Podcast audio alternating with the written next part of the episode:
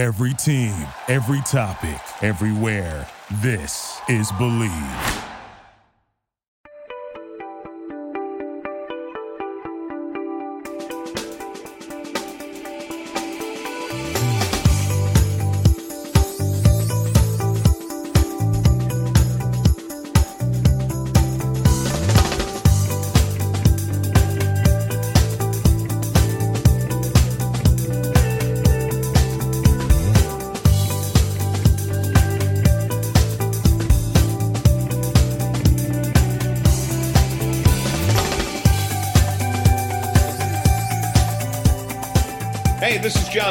TV voice of the Cincinnati Reds, and you're up for late night Reds talk. What's going on, everybody? It's Monday night, and you know what that means. Another fantastic edition of Late Night Reds Talk Live. I am Tim Daniel. Very excited for this week's show. It is brought to you by Bet Online and the Bleav Podcast Network.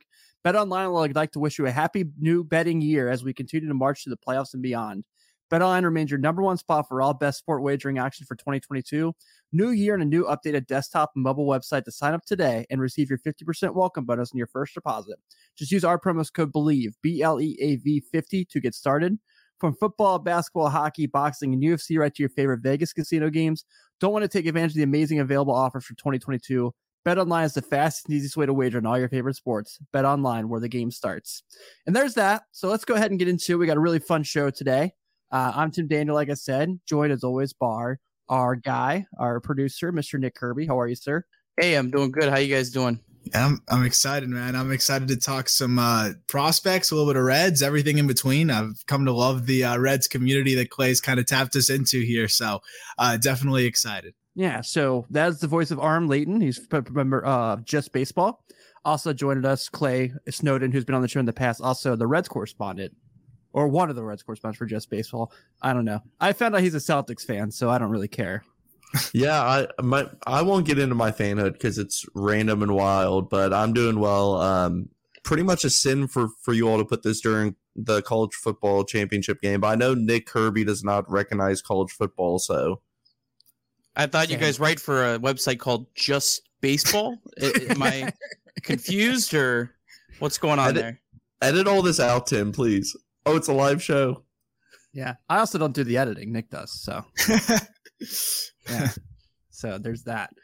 Well, cool. Um, so Aram and Clay are here today to kind of they did their list of top 10 prospects for the Reds, and they're going to kind of run us through everything and kind of talk about their guy, the guys that they listed, what they like about them, what they don't like about them. So, uh, whenever you guys are ready to get started, uh, we'll go ahead and get this brought up.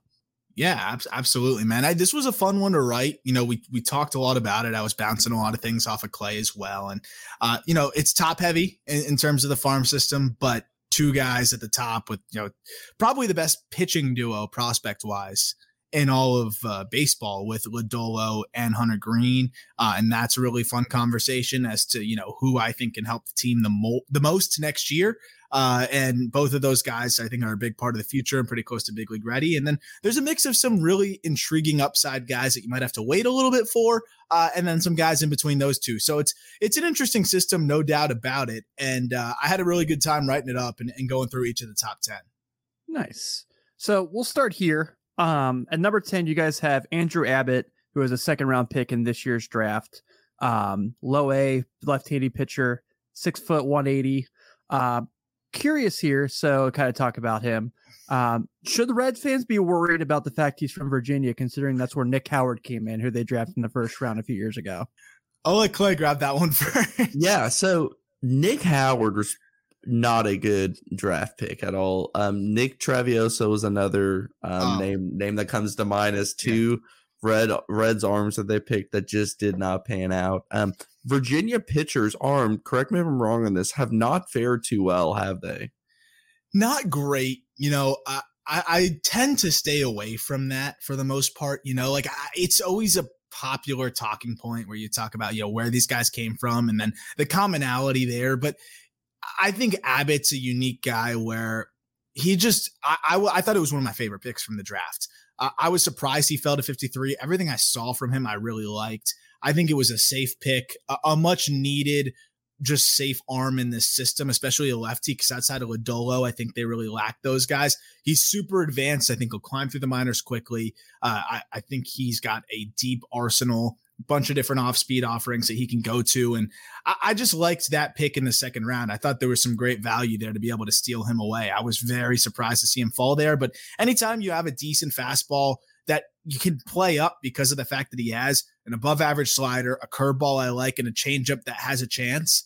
I, you, got a four pitch mix. You can you can mask an average fastball. Yeah, and I, I have not watched much of him um, besides a few things on YouTube. Aram follows college baseball very closely. I do not. Um, but uh, everything that I can tell, I mean, I thought it was a great pick too. And they, like Aram said, they need some lefties. Um, right now, it's you know Nick Lodolo, but um, with Abbott coming from college, he's in a similar si- situation that Lodolo is. I know that we'll touch on this later, so I won't go too deep into it. But um, his track is a little bit accelerated than mm-hmm. you know, like where Hunter Greene was. And when when we talk Hunter Greene versus Nick Lodolo, we'll we'll kind of get get into that as well. But yeah, I like the pick. Um, you can never have, have too many lefties with upside. No, absolutely not. And I think the balance of of high floor with still a chance to be a good arm, you know, with a little bit more of a ceiling as well. I, I think he projects as a good back end of the rotation starter and and a good chance to get there. Nice. Well, that excited me. So I'm not worried about him being Nick Howard. No, no, and you know, there's no, a lot that goes. You should not worry about that. yeah, you guys the pitchability too, which is which is huge. You know, being able to mix in all those pitches. That's where drafting a college guy. Yeah, you might not get an ace, but there's something to be said about the the high chance of becoming just a big league starter. Yeah, absolutely. Next, we move to all right. We are moving to number nine. Cool. I've heard of this guy a lot. So I can kind of say I know his name at least. Uh, Rece Hinds, uh, third baseman, also in low A. Um, big power hitter. I know, obviously, it's been the conversation for him, and there's been many of articles written about him this off this season for a guy the Reds can look forward to. Uh, what can you guys tell us a little bit about Rece Hinds? Yeah, I mean, you know, I think everyone kind of knows what the uh, you know what the pulse is on somebody like Rece Hinds, right? Big time power. How much is he going to hit?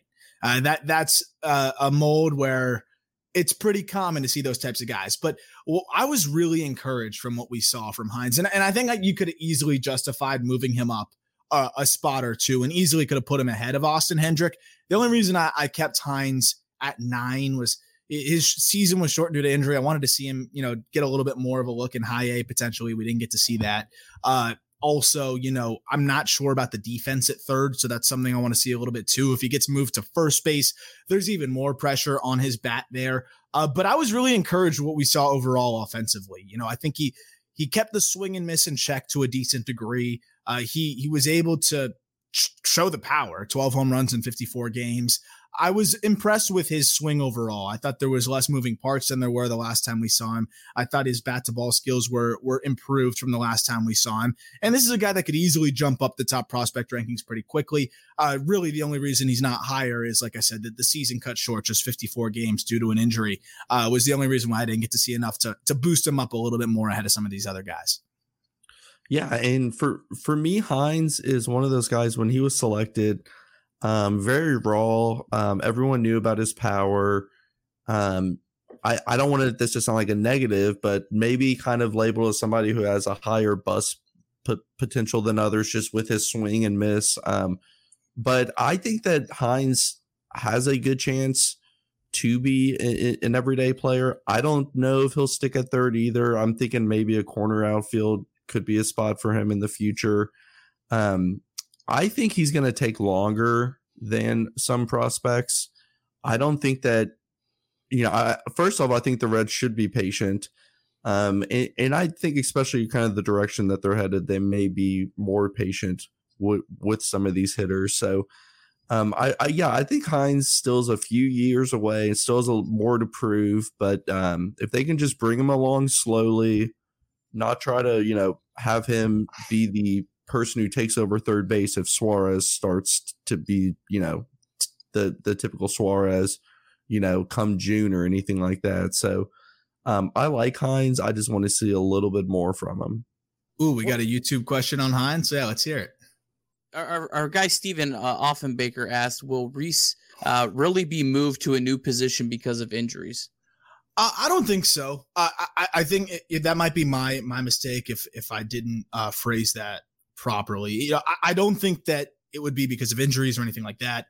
He's six four. He doesn't move exceptionally well. Uh, I still would bet on him sticking at third, uh, where you know he'll be slightly below average, average defender. The, the bat's really what you're what you're playing for here, and ultimately, I think he sticks at third. But yeah, if, if he slows down a little bit more, you, you could see him move to first base or corner outfield. If he can make the move to corner outfield, that's fine too. Uh, and I think that the bat is going to be, you know, the, the big calling card. What I did like to wrap up on him in terms of what was encouraging to me, uh, crushed fastballs 93 miles an hour and up, which is something that I look at a lot with these big uh, power, potential swing and miss guys that might have some length to his swing. I think that's a testament to the fact that his swing is further along than I think some may think. Hit 333 with a 653 slugging percentage against fastballs 93 and up. Held his own against breaking balls, which was a big question too.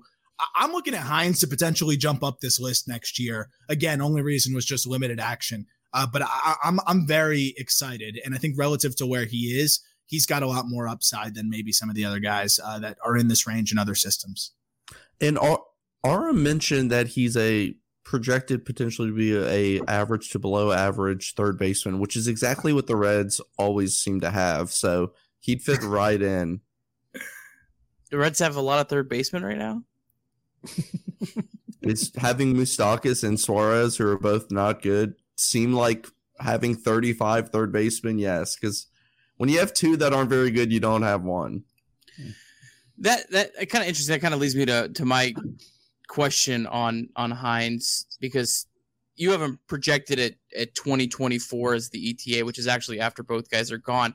What do you think is the best case scenario if everything goes right for him? The earliest you could see him in the majors.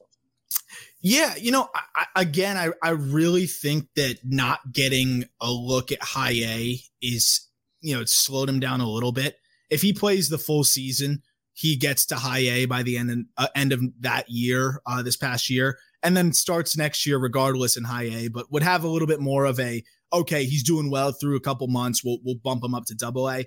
He's going to probably spend a majority of this coming season in high A, uh, and for that reason, I think it slows him down a tick. I think the best case scenario, though, I think we could see him up by you know midway through 2023 if he blazes through this year. I mean, we saw a lot of prospects make up for lost time in 2020 and climb three levels last year.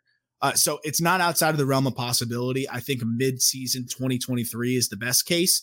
Uh, and you know what? Like I said, he's he's more advanced of a hitter than I think a lot of people thought he would be, myself included. So I wouldn't say it's impossible to to beat that 2024 ETA. All righty. At number eight, we have 2020 first round draft pick Austin Hendrick. And uh, the first thing that jumps out, obviously, is the splits there. Um, so Clay, you know, as someone who follows the Reds as much as Nick and I do, I see 380 on base percentage and also a 38, nearly 38% K rate. Why should I not be worried that this is Adam Dunn? First off, Adam Dunn would be praised in today's baseball. Yes, he would. Absolutely. He is such an underrated, like if I'm Adam Dunn, and anyone who f- follows Adam Dunn to this day knows Adam Dunn loves to drink Bud Light and watch Texas football. Like that guy would be the uh, he was a fan favorite. He'd be like an MLB favorite at this point if you if he was in the MLB. Um, but yeah, so sorry I didn't mean, mean to go off your tangent there, Tim. But I love Adam Dunn, and he I did too. I just to joke. Yeah, yeah, I, I just I hope I it. pray this guy is Adam Dunn. We're in good shape. I did also bought a lot of Austin Hendrick base rookie cards as Bowman's first and everything. Is that a bad is that a bad investment? Um yeah, maybe. um, they were cheap. Okay. Yeah. I mean, look, did you buy him now or like early, early? I bought him when he was drafted, like the first okay. when the set came out. Yeah, you know, here's the thing with Hendrick is he's a really tough guy to project because and this is why I have him ahead of Hinds still Uh, you know, I obviously was much more encouraged by Hinds than Hendrick last year, but this was Hendrick's first professional season. You know, we, we didn't get to see him in 2020. And another really important note is he comes from an area where competition is just not great. I mean, he was, fa- and he'll tell you himself, like he was facing guys in high school throwing in the upper 70s. So you go there from there to making the jump to professional baseball. And, and that's a big leap. And the biggest thing that stands out to me is that the things that he could get away with in his swing that, you know, he could do against 78, 82, 83 mile an hour fastballs. He got blown up doing that uh, against, you know, big league or not big league, but professional pitching. And that's the big thing here. As, as I look at his swing, there's too many moving parts. He doesn't have much control of his lower half. And, and for that reason, he got blown up by heaters and he just was not comfortable at the plate. When he ran into baseballs, he ran into them. He actually doesn't chase that much either. He's got a good feel for the strike zone. He was just swinging through pitches in the strike zone because there's so much movement to his swing and so many moving parts that he has to time up. If he comes out next year and simplifies things, he's got kind of unteachable bat speed that he could come out next year and be phenomenal. So that's why he was really hard for me to project. I look at his swing and I'm like, there's nobody that can get away with that with that pre-swing setup and all of that movement. Yet, you know, if someone could, it's him, and he did, found a way to still be somewhat competitive with all of that.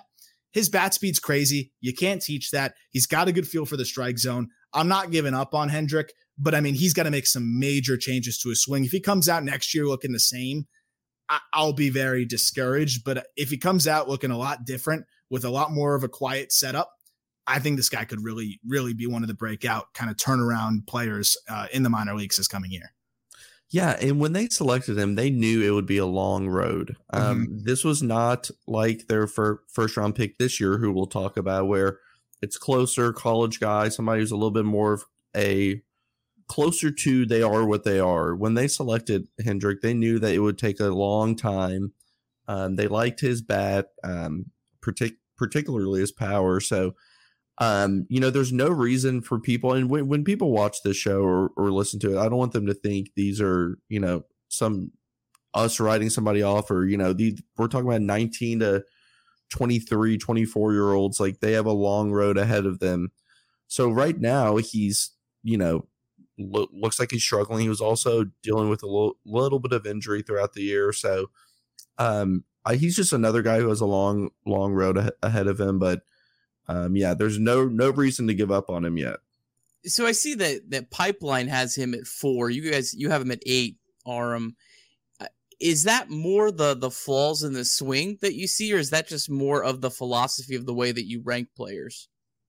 Yeah, it's more really just the flaws in the swing. Uh, I just look at that and I'm like, I, I I would say with a high confidence interval that that swing won't work.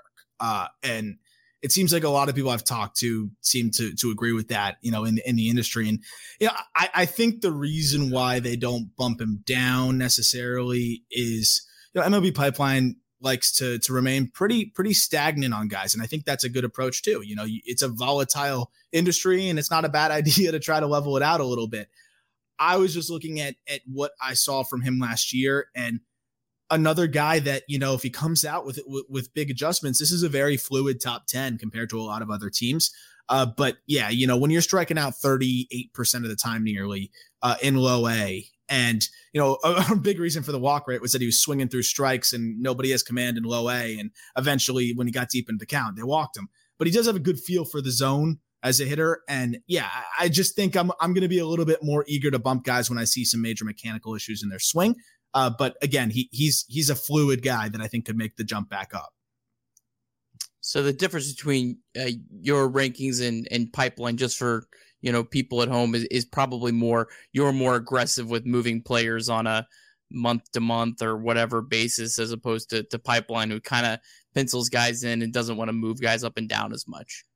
Yeah, you know, something for me too is I just I watch so much and and I I really want to be as, you know, up to date and consistent as possible and uh you know, I, I, think for for MLB Pipeline, I don't know if they update as frequently. Um and you know, I, I'm curious oh, who they would who they would have behind Hendrick, you know, when I'm looking at you know what what they have going on here because I, I just see when you look at the year he had, uh, when you look at some of the struggles and it's still some question marks, I think he's probably going to end up in a corner rather than center.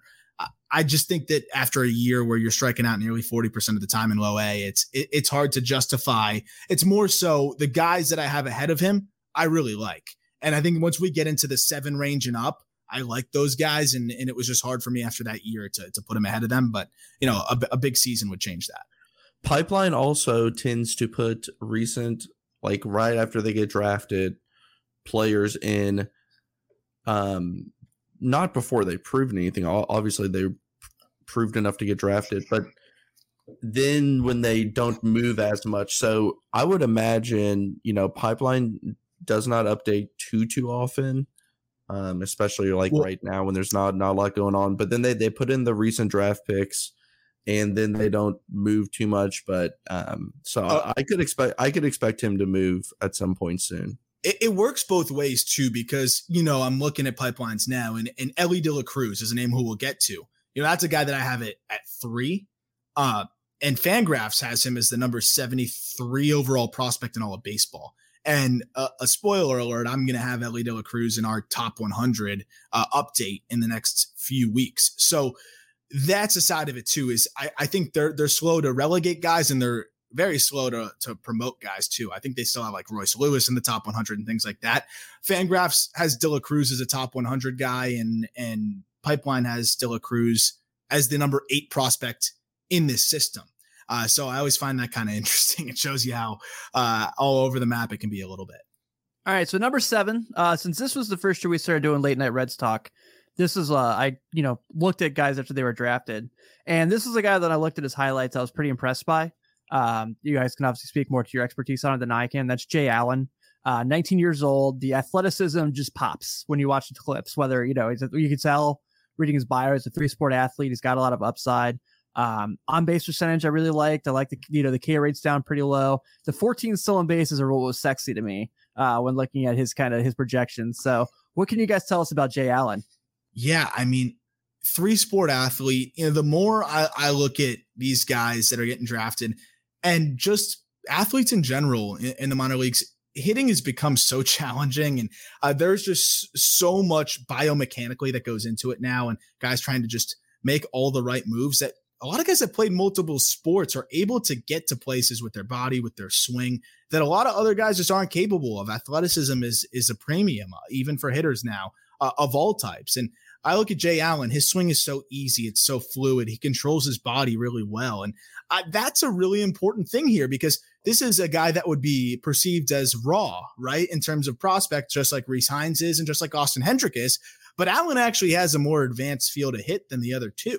Uh, he might not have the the power upside that these guys have, but he hits the ball pretty darn hard still to his pull side. I'd say above average power to the pull side, uh, but a better feel to hit than those guys. And what I like about Allen is there's not as much pressure on his bat, right? Like he could probably play center field. If he plays a corner, he's going to be an above average defender. He's an above average runner who can steal bases. Uh, he's he's gonna fill out more too. He's 6'3, 190 pounds. I think he's gonna add a little bit more power, but could see above average power there. I like the complementary aspects to his game. I like the feel to hit. I love the multi sport profile. And I thought this was a home run pick after going safe with Matt McLain, who we'll get to. I love the upside here from Jay Allen. And uh, I'm expecting him to, to make a pretty smooth transition next year. Uh, and I'm, I'm really excited about this guy.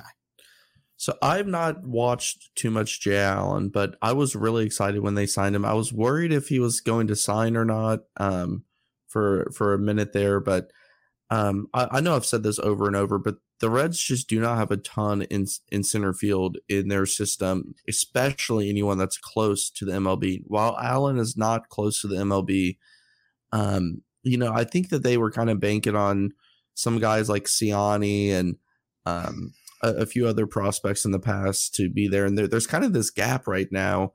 And Allen's a guy with enough talent that he could quickly close that gap. Um, so yeah, I lo- I love the pick. Other than that, I, I think Aram pretty much covered everything that.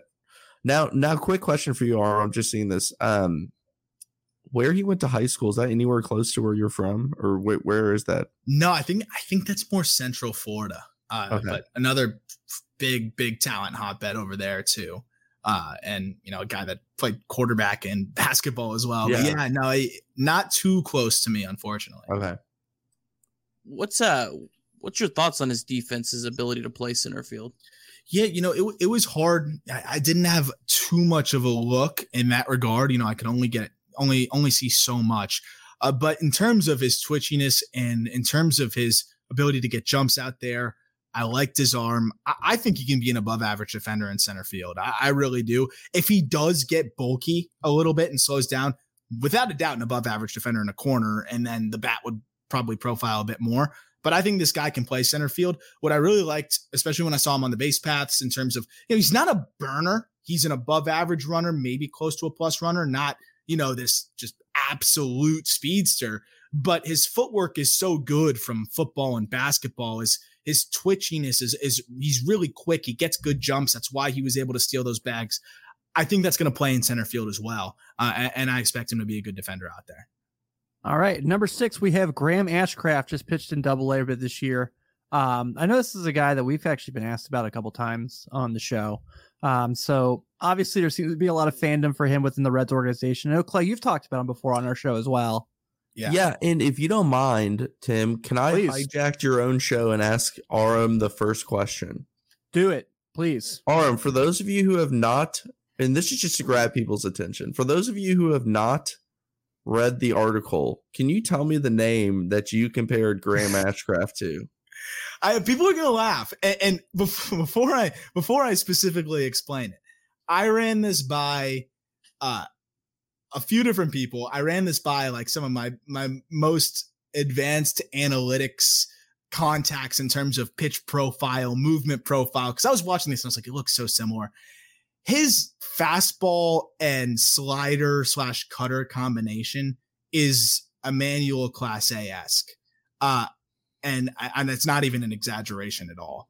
Um, and, and, and I'll get into it a little bit in terms of I the Reds top 10 list was delayed because of Graham Ashcraft. I spent hours watching more Graham Ashcraft because I was I was diving into the splits because the splits are weird uh, in a good way. Like he carved up all types of hitters, but but really carved up lefties. And I thought that was really interesting. Lefties had a 445 OPS against him. Righties had a 656 OPS against him, which neither is good uh, for the opposing hitter. 34% K rate against lefties, 23.4% K rate against righties. He's got that gyro slider type cutter movement, and he's also got a ridiculous breaking ball that that just looks like, like a power swerve. His fastball's got crazy movement to it. He is a difficult at bat. And I think Ashcraft could go into a bullpen and be spectacular like right now with that pitch mix. But I think he's got a shot a- as a starter because the fastball sits 95 to 97 and it literally registers as a cutter at times because of that profile. And that's the the crazy thing about it. I, I couldn't even tell if it was on purpose or not. And the more I watched it, I was like, this guy just has a gyro fastball that you don't really see often at all. Uh, it's, I think it's something like two inches of horizontal movement. Uh, it's, it's like the, the profile is so bizarre. I, I can't even explain it. I'd get so deep into nerdy stuff, but there's a reason why he posted a 60% ground ball rate and exceptional swing and miss numbers. He does things with the baseball that you don't really see very often. Yeah, and so I I have heard about his name for a while now, and I've watched him here and there, but never really watched him closely until this year. And every time he pitched, not every time, but most times he pitched, I would go back and watch the game.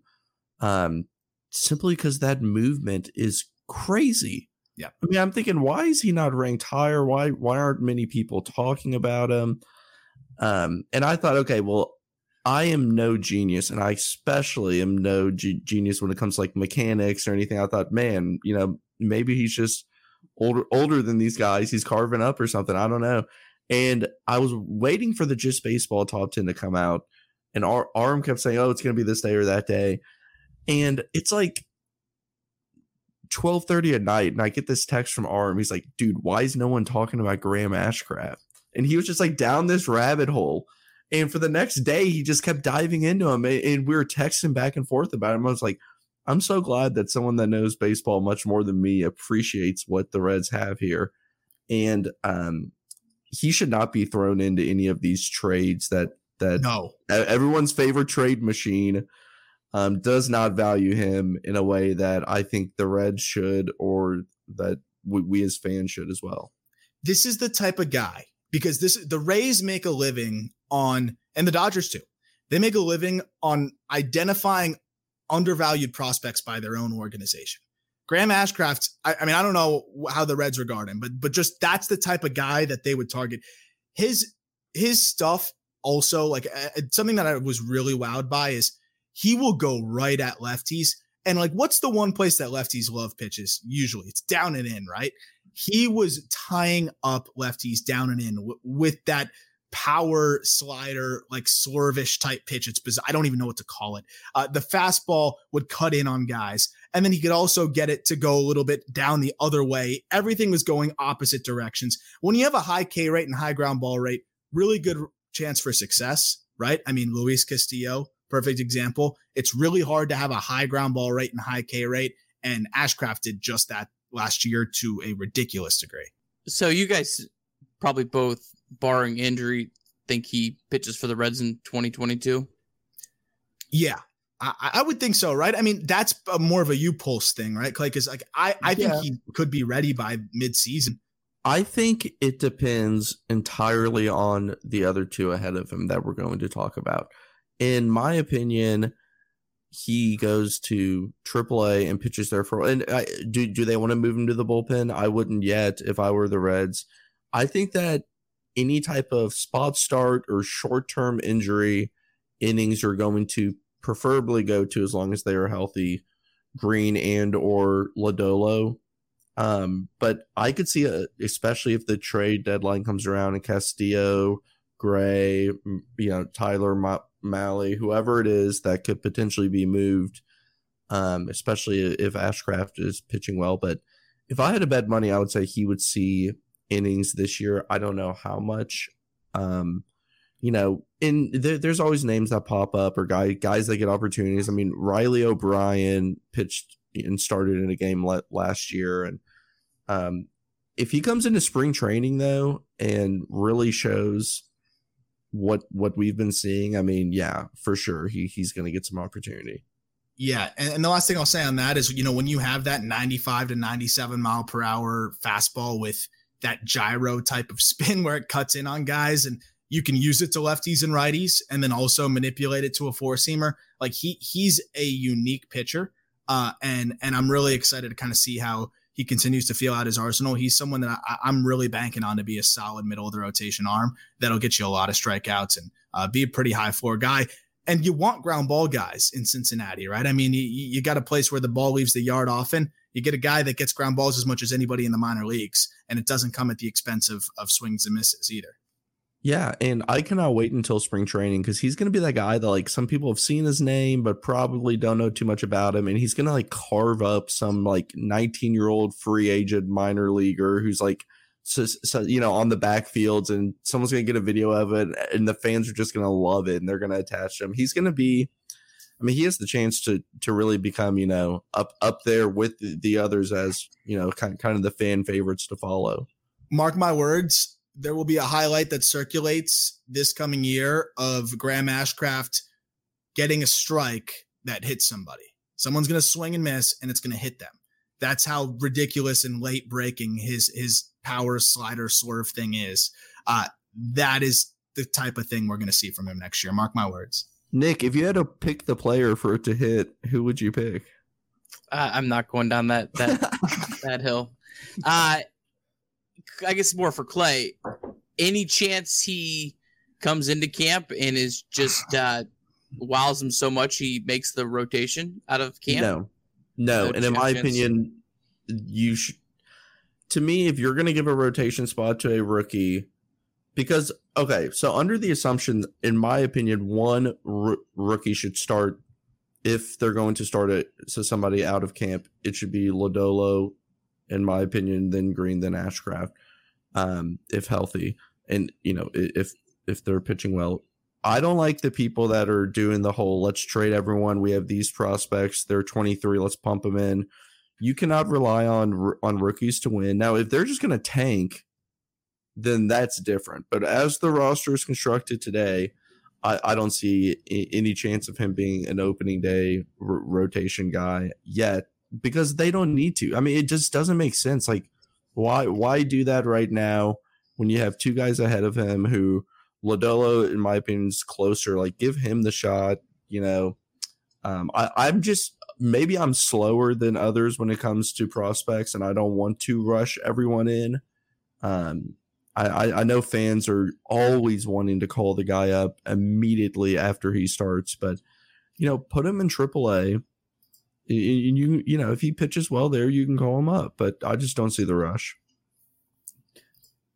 general question I have before we move to the next person. I play in a dynasty fantasy baseball league that, hold, that holds and saves and also innings pitched. Is this a guy I should target in the minor league portion? Yeah, I, I think so 100% because you're either getting a solid middle of the rotation starter or you're getting a lights out reliever, right? You, you get this guy in a one inning spurt, he's probably going more 97, 99. Uh, and that's why I give you the Clase uh, comparison because the pitch has almost an identical movement profile to his cutter uh, when he cuts it. So yeah, I would 100% target this guy. At number five, we have outfielder Allan Cerda. Cerda? Did I say that right? Yep, Allan Cerda. And uh, no, Nick brings up a good point too about you know MLB pipeline. Uh, they've got Cerda at 17. Uh, and, and like this is just one of those things that you know going into the year, uh, similar guy that I, I bumped up really high prior to the season was Gabriel Moreno, and I think he was 12th on the Blue Jays uh, top 30 prospects for MLB Pipeline. and now he, I think he's the 12th overall prospect in baseball. Uh, so you know, I, again, it's a little bit of the slow roll, and this is another guy that I'm I'm I feel like I'm out in front of here, and, and I'm very confident in you know where I'm at with Allan Cerda. I, I really like him. I, I do think that there's a little bit of of swing and miss uh, to follow, obviously. Uh, but the the production is just too hard to deny. And he didn't really blink in high A. He actually made some adjustments to his swing in high A that I really liked. And that's why we saw the numbers actually improve. Whenever you see a guy have his K rate drop uh, from low A to high A, which I believe it did with Cerda, and then I'm able to corroborate that with the physical, tangible adjustment he made in the box. I'm going to be very convinced in that improvement we saw from the from the promotion, and that's exactly what happened with Cerda. And you know, watching some of the towering home runs he hit, I mean, he hit some bombs, 108 miles an hour, 440 plus feet. He's got crazy power. He drives the ball you know, really well to dead center. He got better as the year went on, driving it the other way. He walks a decent amount, got the strikeout rate a bit more in check. Uh, he's a center fielder now. I think he can play there in a pinch, but I think he's going to keep filling out. He's 6'3, 170. I see him putting on more muscle, which is going to only add to what already is well above average power potential. He will be a potentially plus defender in a corner. I tweeted out a highlight of him making an absurd play, uh, but he moves really well. He's he's agile, uh, makes all the great catches, has a big arm in the corner. So above average defender in a corner, big time power potential, and improvements as the year went on in terms of making more contact. This guy's a top 100 prospect for us, and uh, you know towards the back end, but he's a top 100 dude, and and he's a name to watch, no doubt. Yeah, I have been loving everything that I, have seen. I've seen from him. When you watch him, and you have no idea what you're wa- you're watching, you just turn on the low A game, and you just see the ball jump off his bat in a different way than the other players on the team. Yeah, and that's what initially caught my eye. And then I was watching more of him in the same clip that Aram is talking about. I, I tweeted out as well the day that the game happened, and he's just in right field and makes a spectacular catch. That same game, I think he had like three hits. Um, he was just all over the place, and he's just oozing with, with potential. And he is on the 40 man.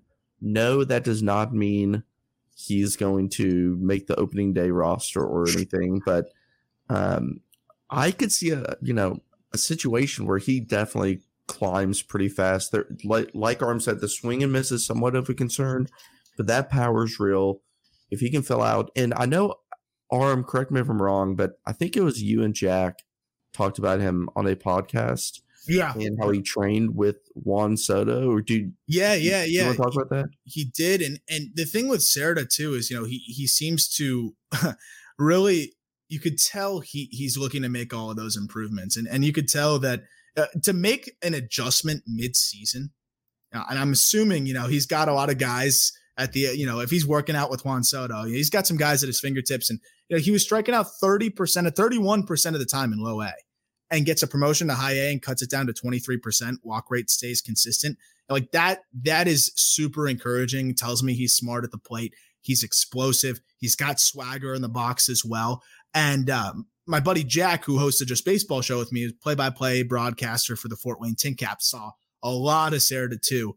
And he said, you know, that's one of those guys that you just, it's different when it comes off his bat. And, and I totally agree. And I'm, I'm really excited about this guy.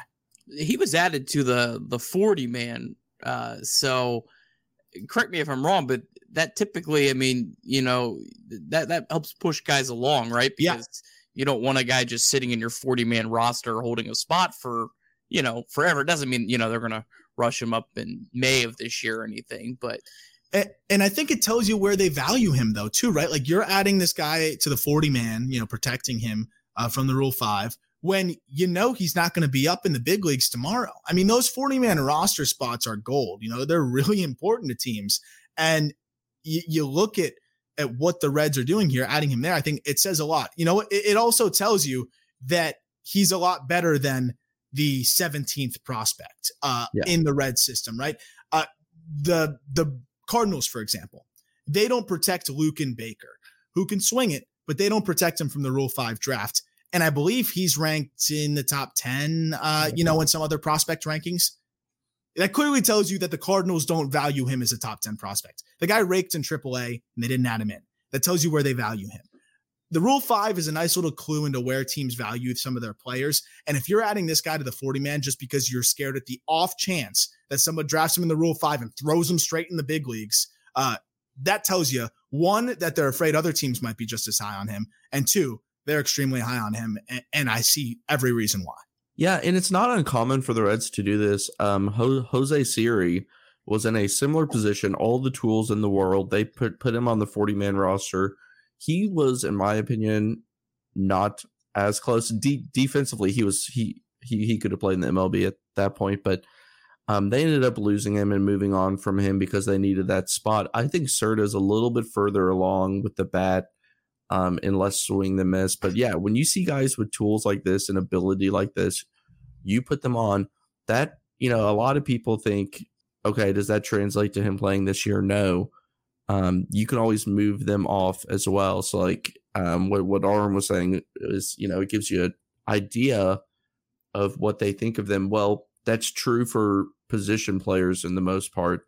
I think a lot of times with you know, especially bullpen arms, they'll add guys who have one one or two things that's really interesting but are close and in a pinch could be used. Um, so i don't want pe- people to think like daniel du- duarte or whatever his name is that was added by the reds who like pitched in the mexican league is like you know so, so somebody who the reds thinks a top top five prospect or anything but um yeah Cerda is one of those guys who's just I, I mean the bat comes off of his ball in a different way is his defense in center field good enough right now to to play in the majors? You know, he's he's a guy that, you know, he's such a good athlete that he'll make up for some of the bad routes and the bad reads that just any young player has. So I would say just with the way that the guys hit the ball in the bigs, probably not yet, but he is uh you know, he is a guy that I think is is above average at the position, especially relative to his level. Uh and you know, you talk to guys in the minors, they always say just the ball comes off so different uh, once you get to double A and then once you get to the big leagues. Uh, and, and I just think it would be a little bit of, of stretching him out. Uh, but I, I think he'll be there pretty, pretty soon once he gets some more run in double A. And if he doesn't slow down at all, he could stick there. I think he could play there in a pinch no matter what. Uh, but if he, if he slows down a step, uh, he'll definitely be an above average defender in the corner. Great American's an easier place to place since you know if they they, they put Shin-Soo Choo out there, yeah, no, he could do it. Year, he like, could do it. He could definitely. Yeah, he could do it. They put Jesse Winker out there. Jesse Winker, field. center fielder. Yeah, no, no, he'll be better than that. I can tell you that. I would hope so. Can't be worse than that.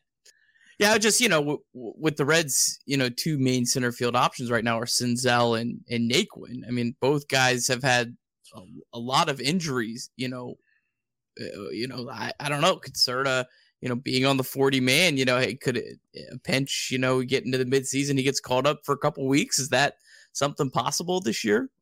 I think if you're in a crazy pinch, it's possible. I also wouldn't rule out Matt McLain being able to do that too. Uh, I really think Matt McLain is one of those guys that that is as safe as it gets, and we'll get to him too. Uh, I just I don't know if they're going to want to stunt Sarah, like stunt Cerda's growth. You know, he's made so much. Made, he, he's accumulated so much momentum, especially after that promotion to high A. But he could be a guy that quickly gets the bump to double A.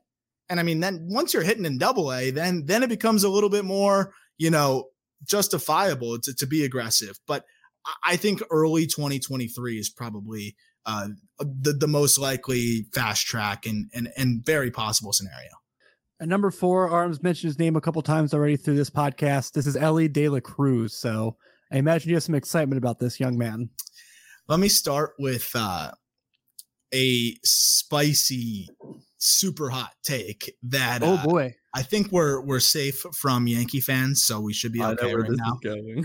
He, he knows what I'm going to say. Elly De La Cruz is a better prospect than Jasson Dominguez. And I just want to put that out there now. Uh, he is a better prospect than Jasson Dominguez, and there's nothing that Jasson Dominguez does that Elly De La Cruz can't. And I'll get into that right now. So, De La Cruz obviously has a ways to go in terms of hitting because he's 19 and he's a switch hitter. And we got to see, you know, just more in the bat to ball skills department. But he's pretty darn good already, given how raw he is. He's a plus plus runner. He has insane raw power. I, I was baffled watching this guy, watching him motor around on multiple triples where it was like four strides and he already got from first to second. Four more strides, he's sliding into third. I was I was floored. He's already posting exit velocities over 110 miles per hour, which is in the top two, three percentile, uh, really for the minor leagues. And at his age is off the charts. Factor in that he's 150 pounds, which is what I weighed, I think, in eighth grade. And he's already posting those kind of exit velos that shows you how freakishly athletic he is. Switch hitter, already, as I mentioned, the plus plus runner, a ridiculous arm. I think a 70 grade arm.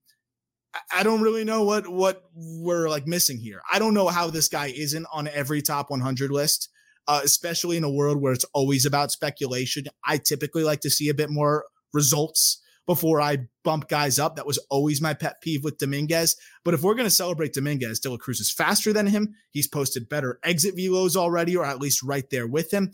Uh, he's a better defender and he has room to grow physically. Dominguez is maxed out. He can't, he could not physically add any more strength or he'll blow up. So I, I just, I look at these two guys and I think it really puts it in perspective because I think this guy well inside of the top 100.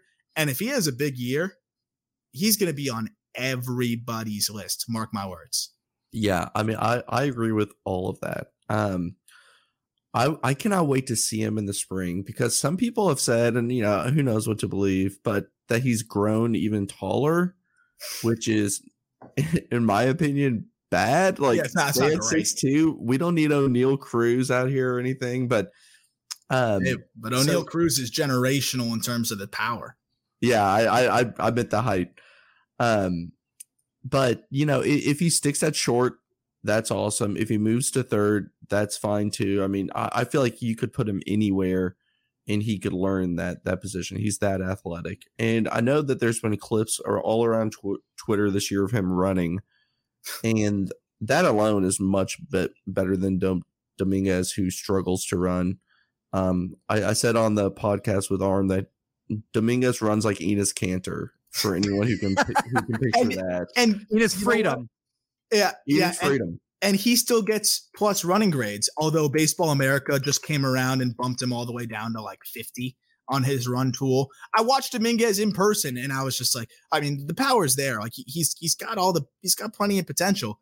But you know, if he if if De La Cruz was a five million dollar Yankee signee too, and showing what he's showing right now, he'd he'd be you know celebrated the same way. But he was an under the radar sixty five thousand dollar international free agent, and that that really comes into effect with a lot of these top prospects, especially when they don't you know do all of their due diligence. I think that's exactly what happened with De La Cruz. But guess what? A vast majority of these top prospects were $150,000, 300,000 dollar guys, just as much as the 5 million dollar guys are because guess what? That industry is so effed up in terms of how they blow up some of these guys, how they, you know, I would say, you know, just really bolster their their figures, their numbers. I I actually talked to uh, a Baseball America, one of, one of my buddies of Baseball America, right over there. And I was venting to him about the, the whole international free agency thing and just how messed up the whole system is. And, you know, how, how it would be interesting to kind of ex- expose a lot of the, the holes in it. Uh, and he said, I wouldn't do that. You could die. And I thought it was dramatic, but I realized how much money's in there, you know, in, in these countries where it just is what it is. And so, you know, I think you have a lot of guys that fly under the radar, and La Cruz is one of the one of the biggest examples. Yeah, he's also a switch hitter, which is something I, I'd mentioned this to Nick like middle of the year. I'm like, the Reds never have a switch hitter, and when they do, they've been so bad that they've pretty much given up switch hitting. Um, I, I I don't know. It doesn't really mean anything, but it is nice to kind of break up a lineup, especially with how many, you know, le- lefty bats the Reds have had, or how many people who can't hit lefties. Um, just not having to worry about so many platoons and s- stuff like that just helps with roster construction as well. Hundred percent. It's interesting you mentioned uh, Jasson Dominguez because obviously, like I mentioned earlier, as a baseball card collector, he's kind of like the big investment. Uh, his PSA 10s have now dropped to about $41. People are spending $500 on that during the season. Wow, they've dropped that much. Yeah. So don't don't invest. Three for fifty three against breaking balls uh, this year for Dominguez. Yeah, three for fifty three against breaking balls. Uh, and you know, you look at the run grades that Pipeline gives him sixty five. There's no way. De Cruz is a, is a true seventy guy. Uh, and might even be more than that. Honestly, he, he could be one of the fastest guys in baseball. Uh, but obviously he'll probably slow down a, a tad, uh, just as the more he, he fills out. But yeah, this guy could be mm, literally has as much upside as any prospect in baseball. I just got to see more before I, you know, put him way up there. You, have talked me into superstar. Um, yeah. Can he play shortstop? That's what Billy I'm Billy Hamilton that can hit. I'm excited. Right, right now, absolutely. If he turns into six foot seven Oneil Cruz, like then I don't know. Uh, but right now, 100%. I was watching him make some plays that were special. He moves well. His arm is outrageous yeah, he could play short. So just put Barrero in center field, clear a spot, right? No, could do that. I think Barrero could play kidding, third.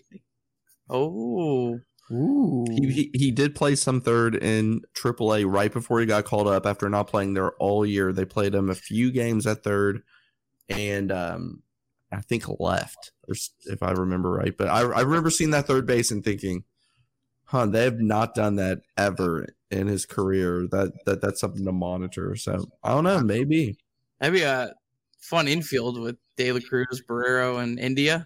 It'd be a blast. I Sign me up. That. Number three, we have Matt McLain. Obviously, a guy everyone's very excited about. First round draft pick this year out of uh, UCLA. And, you know, moved up pretty quick. Started uh, rookie ball, got to high A pretty quick. Um, there's a lot of excitement about him in, in the Reds fandom. Yeah, and, and, I think for good reason. I, this is a guy I've seen a ton of, going all the way back to the Cape Cod League for you know full season when I was out there. Uh, this guy, you know, he was a first round pick out of high school. Turned turned it down. Ultimately, it was the Arizona Diamondbacks that took him. Turned down multiple million uh, to go fulfill his dream at playing at UCLA and then just boosted his stock even more and got drafted even higher and had a phenomenal career at, UCLA and had a great summer in the Cape. He can play all over. Uh, he could play short, he could play third, he could play second, he could play all three outfield spots. He could almost play every single position on the diamond. Uh, he's a plus runner. I was impressed with a little bit more power than I was expecting when I got to see him with some wood bat, uh, but probably still more of an average out power output. But you know that's something that could play up in Cincinnati. Elite field to hit Uh, that's what makes him really safe. I think he's probably gonna. It's gonna be a race between him and Sal Frelick of the Brewers. I think to be the first bat in that draft class up at the big league level. Uh, and I actually think McLain could be the answer in center field. I think he could stick at shortstop. I, I love the glove at shortstop. Uh, but you know, we, we look at a game now where defensive versatility is so valued. And, you know, you see super utility with a negative connotation, but super utility got Chris Taylor $80 million. Super utility is not something that means you're not an everyday player anymore. And I think Matt McLain can be that guy. He could also be your everyday shortstop. But I think I think his he's best served moving all over the diamond. And uh and he's able to do that with an elite field to hit. He's gonna he's gonna hit for a high batting average. He's gonna get on base at a good clip. And I think there's some similarities with Jonathan India there, except with more defensive ability. Uh, I don't know if he's quite going to have the offensive upside of India, like just because India gets on base at such an incredible clip and probably has a bit more power. Uh, but you know, I'd say a little bit more than a bit more power. But McLain, you know, has has that similar on base ability and can move all over the diamond with plus speed. This is just a safe guy. That's why I have him at three. Yeah, and to me, I think um, not Nick Senzel as a prospect, but Nick Senzel today, I think he's the, uh, just a slightly better, a much be- better version of what Senzel is right now. A guy who can play all over, um, a guy who makes good contact. I watched a game this year where he hit a ball and he didn't even get all of it or anything, and it just kept carrying down the right field line and landed for a triple. And I was like, my gosh, you know, he's his swing doesn't scream, um, you know, like he's gonna hit a bomb. Um, it's, kind of similar in that way to like the Senzel swing, in my opinion. Not not saying the swings are the exact same, but um, de- definitely gonna make some contact. Um, yeah, I, I just think he'll be Nick Senzel, but better. I love the idea of him moving all over the diamond. I think that's uh, yeah, we're all about that here. So yeah, yeah, you well, you love Kyle Farmer. Love Kyle Farmer. I love I, I, love Chris Taylor. I I uh, I would have taken Chris Taylor over some of the other similar players that went for about that amount of money. Just you know, it just it, it, it's insurance for for other guys if you have you know guys go down. Yeah, I don't know. I don't know why more players don't don't do that. It makes you more money. I don't. what's my, the downside? It's my, hard. It, it yeah. is hard. My dad raised me, you know, like play every position uh, and that was something I did. And it, and it saved me in high school because we ended up, you know, having a couple stud professional, you know, draft picks at the position my main position. So, you know, like it, that's an important thing for, for young players. I always say it on the, on the prospects podcast too. Uh, but you know, McLain was kind of forced to do that as well, even as the first round pick that decided to show up to campus. You know, he's probably strutting his stuff like, oh, I'm going to take UCLA by storm. UCLA was a 50 win team that year. And Ryan Kreidler was their shortstop who ended up being a you know, early draft pick to the Tigers. They had uh, somebody else in center by the name of Garrett Mitchell. That that team was loaded, and so he ended up playing all over, even as a first round draft pick going to college. He played 49 games in center's collegiate career, 11 games at third. He played 26 games at second, 59 games at shortstop, and played a little left and right. Uh, so I mean, he's already shown he can do it at a high collegiate level, and I'm expecting him to do a little bit of the same in, in, uh, pro- in professional baseball too. And obviously, we know who two and one are, but it's obviously super fun to talk about them as well. Uh, number two, Hunter Greene, obviously the number two pick in the 2017 draft. Um, the strikeout rate was phenomenal. Um, definitely had as you know, as Clay kind of talked about in the past with us in AAA, had that stretch where he was getting strikeouts, but he was also giving up home runs at that time as well. But uh, it seems like the expectations for him, even though it's taken a little longer than maybe Reds fans have hoped for, are still pretty high. Oh yeah, yeah, you could start on this one, Clay, and then I'll I'll, I'll fill in any dots. Yeah. Um. So Hunter Greene to me, he when you throw 103 or whatever, um, and it gets hit, there's oftentimes that it's going to get hit far. That's just how science works, right? So his fastball is electric, and it's going to show up all over Twitter, and people are going to fall in love with that. Um, he needs to work on his secondary offerings because that will then improve his fastball. Um, because right now his fastball is not the only thing you have to watch out for, but it's the thing that you have to key in on with how fast it is. And when your secondary offerings aren't as strong as I think they can become, then it makes your fastball something that they can put more focus on. So he does give up some home runs, not a great equation for Great American Ballpark. Um, another reason why I think, you know, he's 22 years old, he missed two years. Like, do not say Hunter Greene needs to start and be a you know 30 35 game starter for the Reds next year like that's just not going to make people happy it's not probably the best for you know what what's the best for Hunter Greene.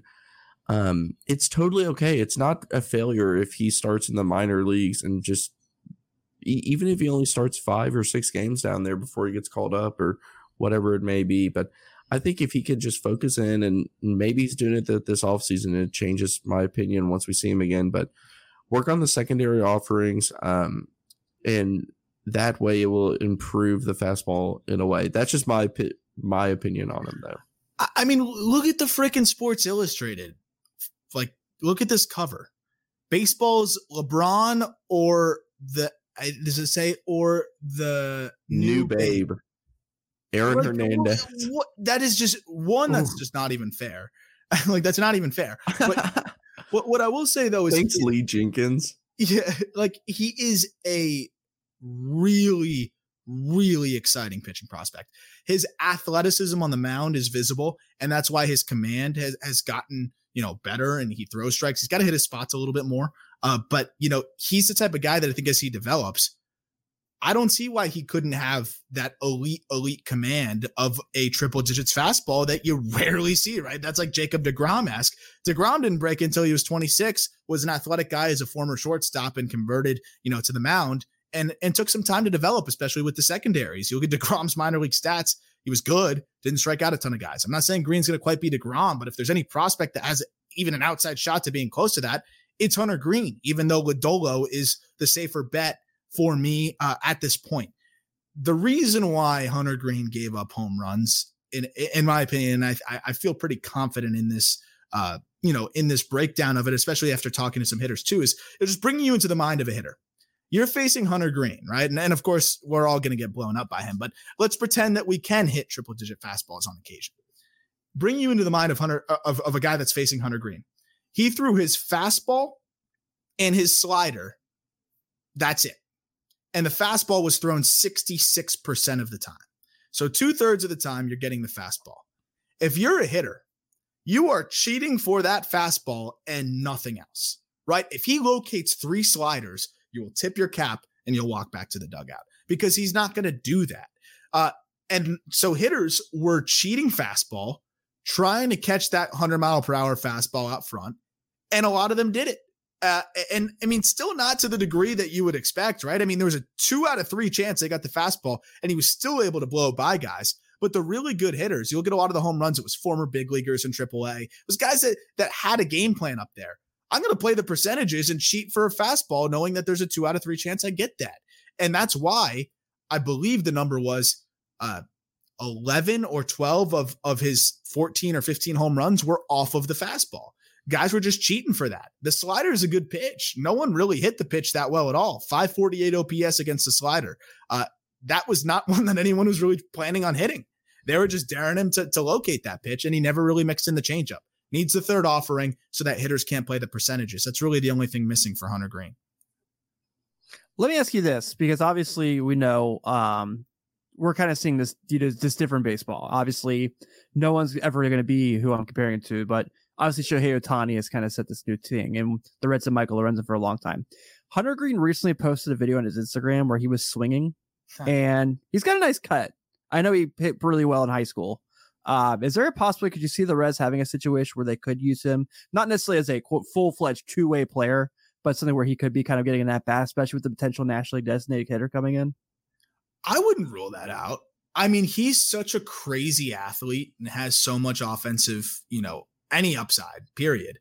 That I, I wouldn't rule it out in an age where Shohei Ohtani is showing people it's possible. If Michael Lorenzen does it a little bit, uh, then why not? I mean, we even saw, uh, shoot, I'm drawing a blank. Rays, Louisville guy, help Clay. Brandon McKay. Brandon McKay. Yeah.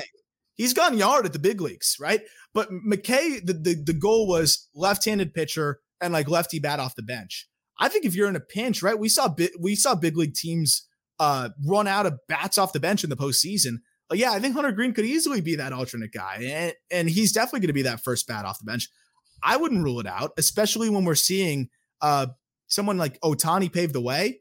Hunter Greene's a good enough athlete. I, I don't think he's that far off athletically from Shohei Ohtani, which is outrageous to say, but I don't think he is that far off. I don't think he has quite the uh, the prolific home run ability of Ohtani, but in terms of just athleticism, I don't think he's that far off. He's way more athletic than McKay and Lorenzen. I can tell you that.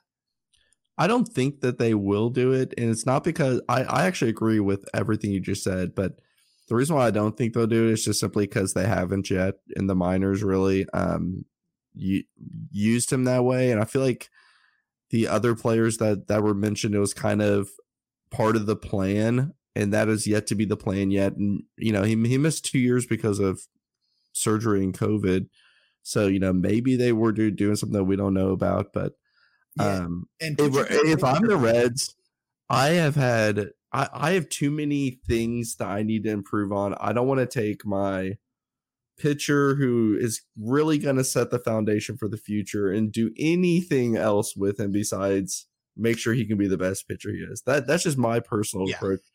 Um, no, I agree with that. You know, a, a lot of people get fascinated with these pitchers who can hit, and there's literally like Degrom and Ohtani, and then like everyone told me like, oh, Michael Lorenzen's a great hitter. No, he's not. He's just a good hitter for a pitcher.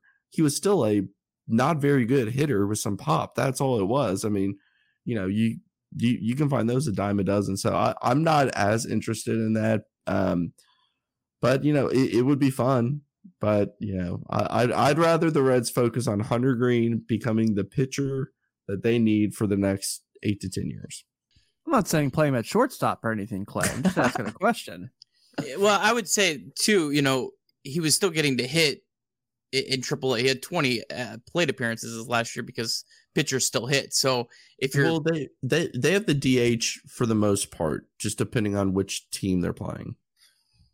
But but I, what I'm saying is if if we go to a DH, you know, the, I, I think there's a possibility that they could you know, play him, I don't know, maybe once a week or maybe use him as a pinch hitter or something like that. I would just say, you know, saying that they they haven't used him as a hitter, well, he gets to bat as a pitcher, so he has already kind of batted. It, I, I think it might be a little bit of a different scenario if if he didn't get to bat every other game. Yeah. That, that do, you, do you know what his hitting stats were? I, I genuinely have no three, idea. Three for 19. Yeah. 319? Three for 19. I oh, I said 319. No, no, no. It's it's been a while for him. 10 for 49 overall, two extra base, three extra base hits, no home runs yet.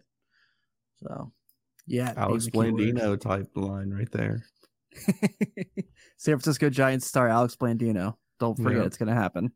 You know, the last player who we all kind of wrote off, who was a similar type of middle infielder, um, that oh no wait did did Connor Joe come or go from the Giants? He was on the Reds during spring training, and then I think he went to the Giants, and now he's playing great in Colorado. Like, what if Alex Blandino becomes the next Connor Joe? Unlikely. and that brings us to. I'm kidding, Clay. I don't know. I, I I did not expect to talk about Alex Blandino tonight. I'm sorry. it's okay, buddy. We'll forgive you. so that brings us to number one on the list. No surprises here, obviously. That's Nick Lodolo, um, left-handed pitcher, first round pick in the 2019 draft. Um, you know, Aram, you said when we started talking about this at the beginning of the show um, that the Reds have the best one-two combo of prospects in baseball, and obviously this is the second half of that of that duo. Yeah, I mean, this guy, if it weren't for the shoulder fatigue, I, I, I think he would have had one of the best, you know, minor league pitching seasons we've seen in a while. Uh, other than Grayson Rodriguez and now the graduated Shane Baz, it's hard to justify really putting anybody above Lodolo because again, it's the combination of swing and miss and ground balls that is just it, it's it's so nice, right? Because even when you're off, when you're not getting a ton of swing and miss, you're getting ground balls, you're getting outs, you're going deep into starts, you're keeping your pitch count down, you're doing well. Six six, velo is in the mid 90s. At times, will even touch upper, uh, but more in the 94 to 96 range.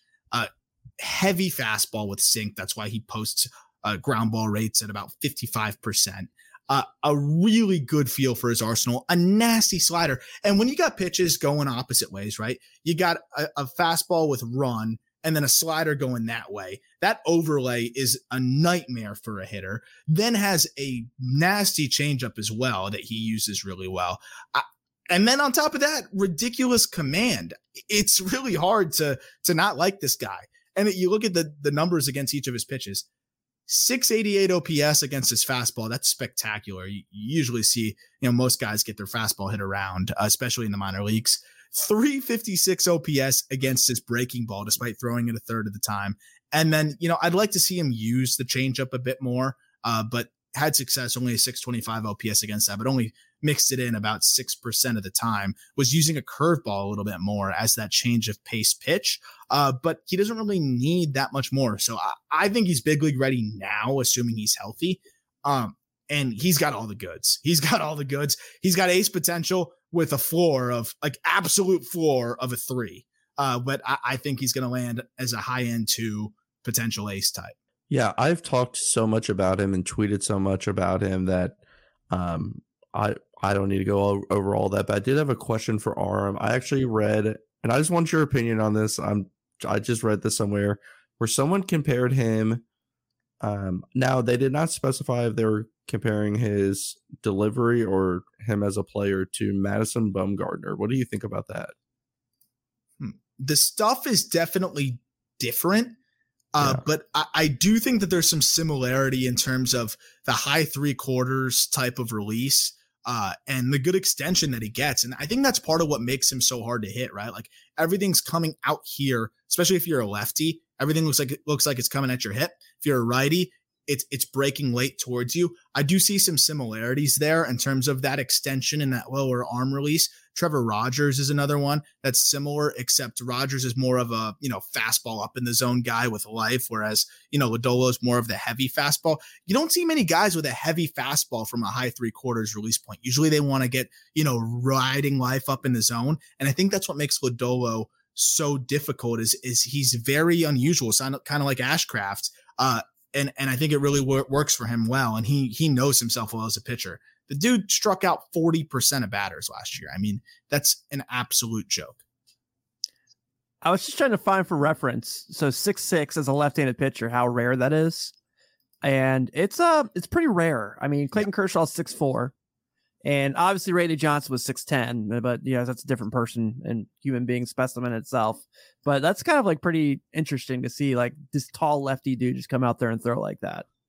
Absolutely. And I think he's taken some some notes from those guys because I saw him mix in that four seamer more last year too, which which I love because that's a pitch you get him up in the zone, getting guys chasing that, and then you got the heavy fastball down in the zone. He's got the four seamer, two seamer, and then the slider and the changeup you know, he can kind of take a little bit from all those different types of tall lefties that not a lot of guys have the ability to do, but because he's so advanced, because he has a good field of pitch, uh, he can take a little bit of everybody, and that, that's why I think he's he's so special. Do you mind if I put you on the spot real quick? Sure. Um, are there any names that you came across that maybe you were lower on than you thought? Like just names to keep an eye on. Not saying that they're you know bad prospects, but some guys who may not have performed well, who you think could still potentially um wow good job nick still still put potentially kind of you know make an impact for the reds in the future I, i'm not giving up on tyler callihan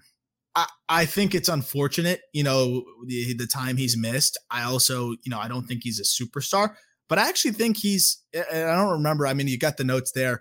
I, I think he was, I said something along the lines of it, like he's a rare high floor prospect that you just haven't seen much. Right. And and I think that's exactly what he is. He's got a really good feel to hit. The more I watched of him, even though it's limited, the more I liked about his just approach of the plate, his ability to hit.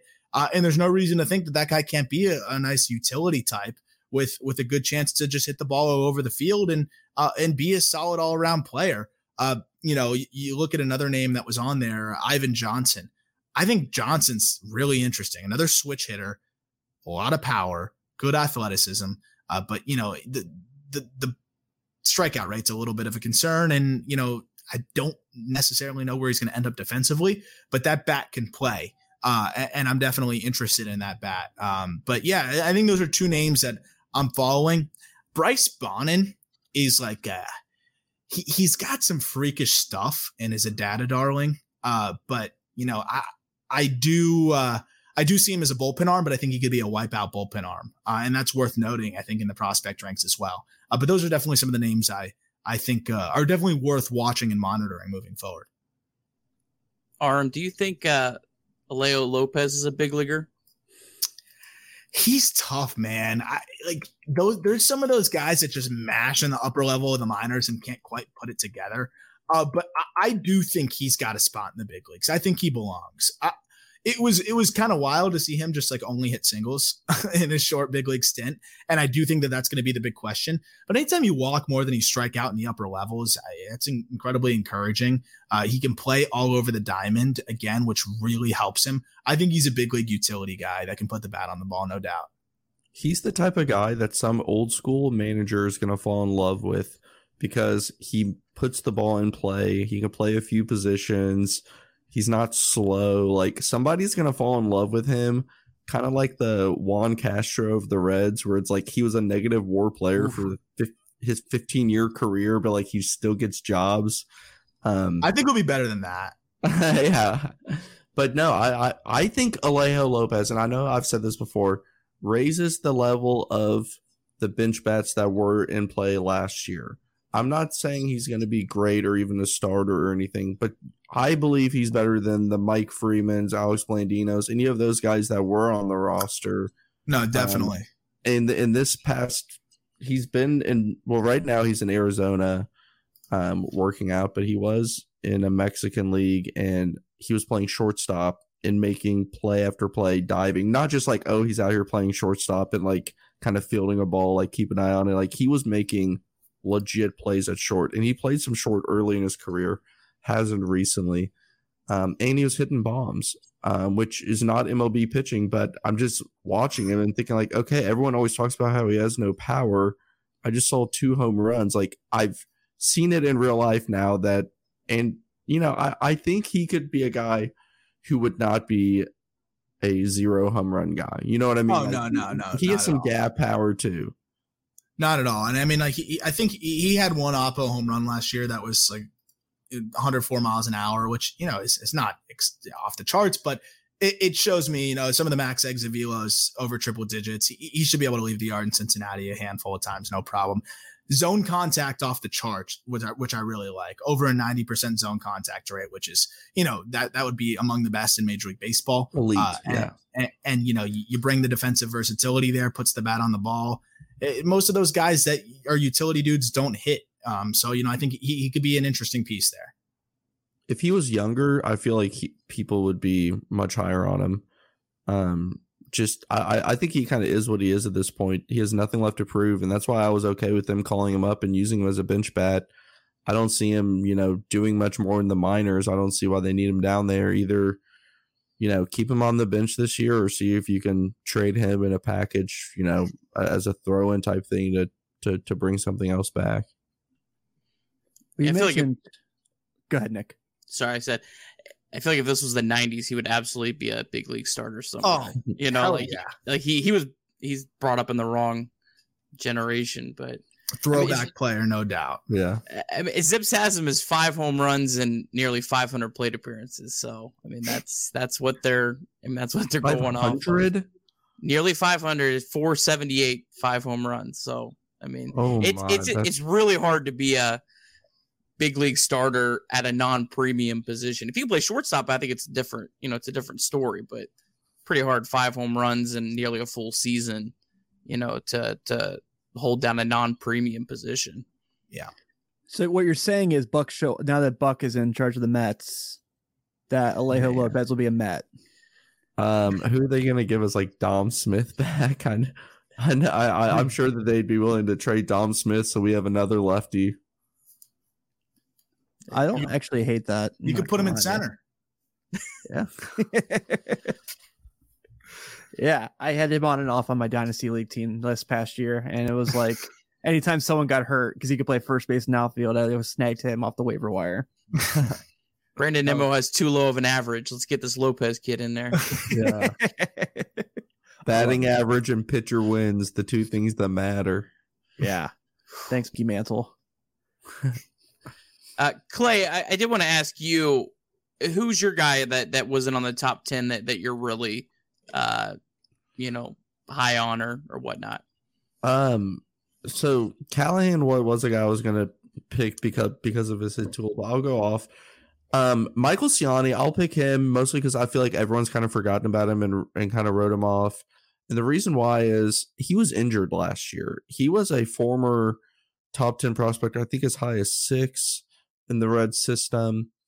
Um, I'm not giving up on him, especially because he's one of the few people that are at that age and experience that he could get a look sooner rather than later. And as we went through these top 10, I mean, all these guys are years away. Um, Siani is a humongous year ahead of him. If I was a betting man, I wouldn't bet that he's going to turn out to be what everyone projected him to be. Um, but yeah, I mean, he he had upside at one point. He was injured last year, came back from injury, and it showed in his play. Um, so big year ahead of him. And if if you told me at the end of the year like Michael Siani played really well, like I would not be surprised. Um, he has enough speed and ability in the outfield that you know it's not out of the realm of possibilities that, that he could turn it around. Nice. Aram, was he a college baseball guy in like Pittsburgh area or something, or was he high school? I thought he was a high school guy, if I'm not mistaken. But I, I, I think he was wrong. committed somewhere, um, and didn't end up going or something. I don't remember. Just something about that ring a bell. That's yeah. all that I have. Yeah. Perfect. That's an hour and 23 minutes of talk of prospects. Anyone who's doing that on national championship night, wow. Clay, it's nine to six in the third quarter. We're Just not. No one's missing. It's anything. what? It's nine to six in the third quarter. No one's missing anything. Spoiler alert. Yeah, I, I had a DVR, man. I was gonna rewatch the whole yeah. thing. Well, I just saved you two hours of time. So yeah. you're welcome. Yeah, no problem at all, man. I, and I, I could talk prospects for five hours. Even I, I do have one more quick question on updates to prospect list. How often do you plan on doing that? So Reds fans now are kind of yeah. tuned in and following you along and f- following just baseball. They're reading the Reds top ten. When should they expect? Is it draft? Is it mid season? Is it beginning of season? What do you plan? Yeah, so you know what I'm really excited about, I think, is when you see. I'm going to try and make these lists pretty fluid, but in terms of the the actual full list relook update, you know, I think we'll be doing them just about you know this will be the one going into the season. Nothing's going to change. Uh, then we'll probably do two updates during the season, uh, and then you know a final at the end of the year as well.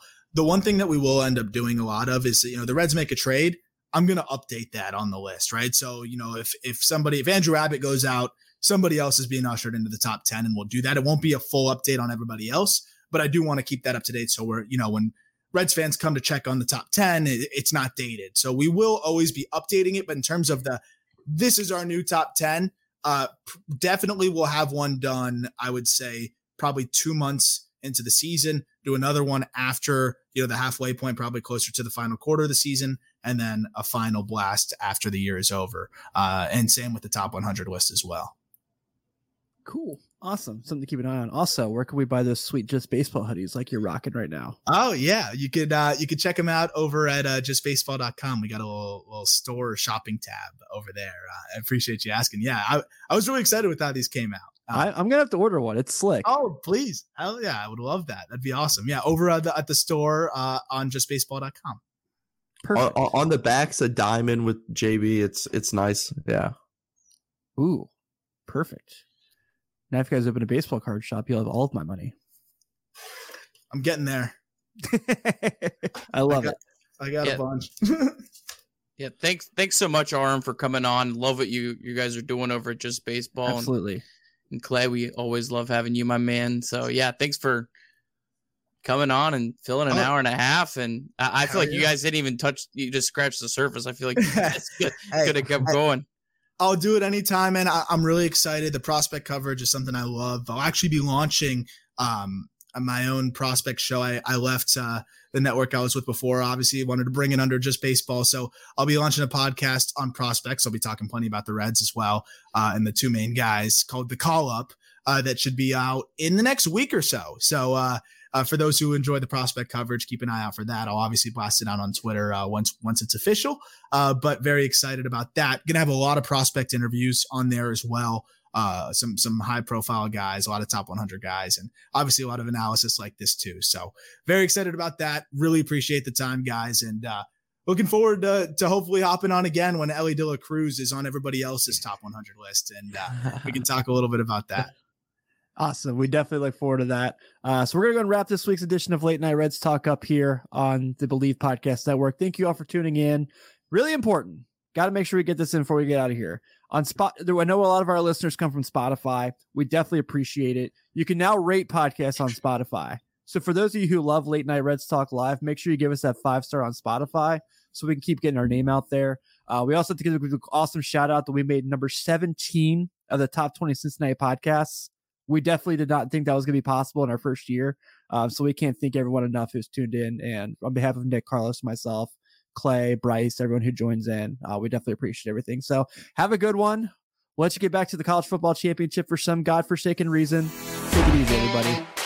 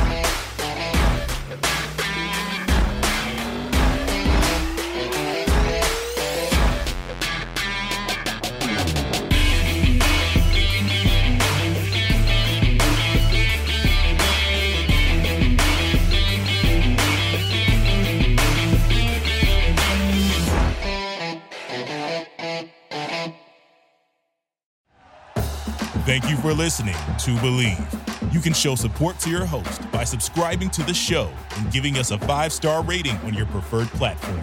Check us out at Bleav.com and search for B L E A V on YouTube.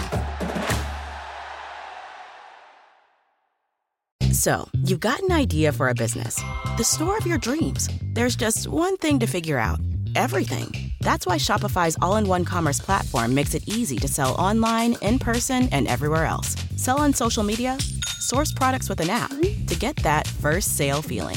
It's the only solution that gives you everything you need to sell everywhere you want. So when you're ready to bring your idea to life, power it up with Shopify. Sign up for a $1 per month trial period at shopify.com slash listen.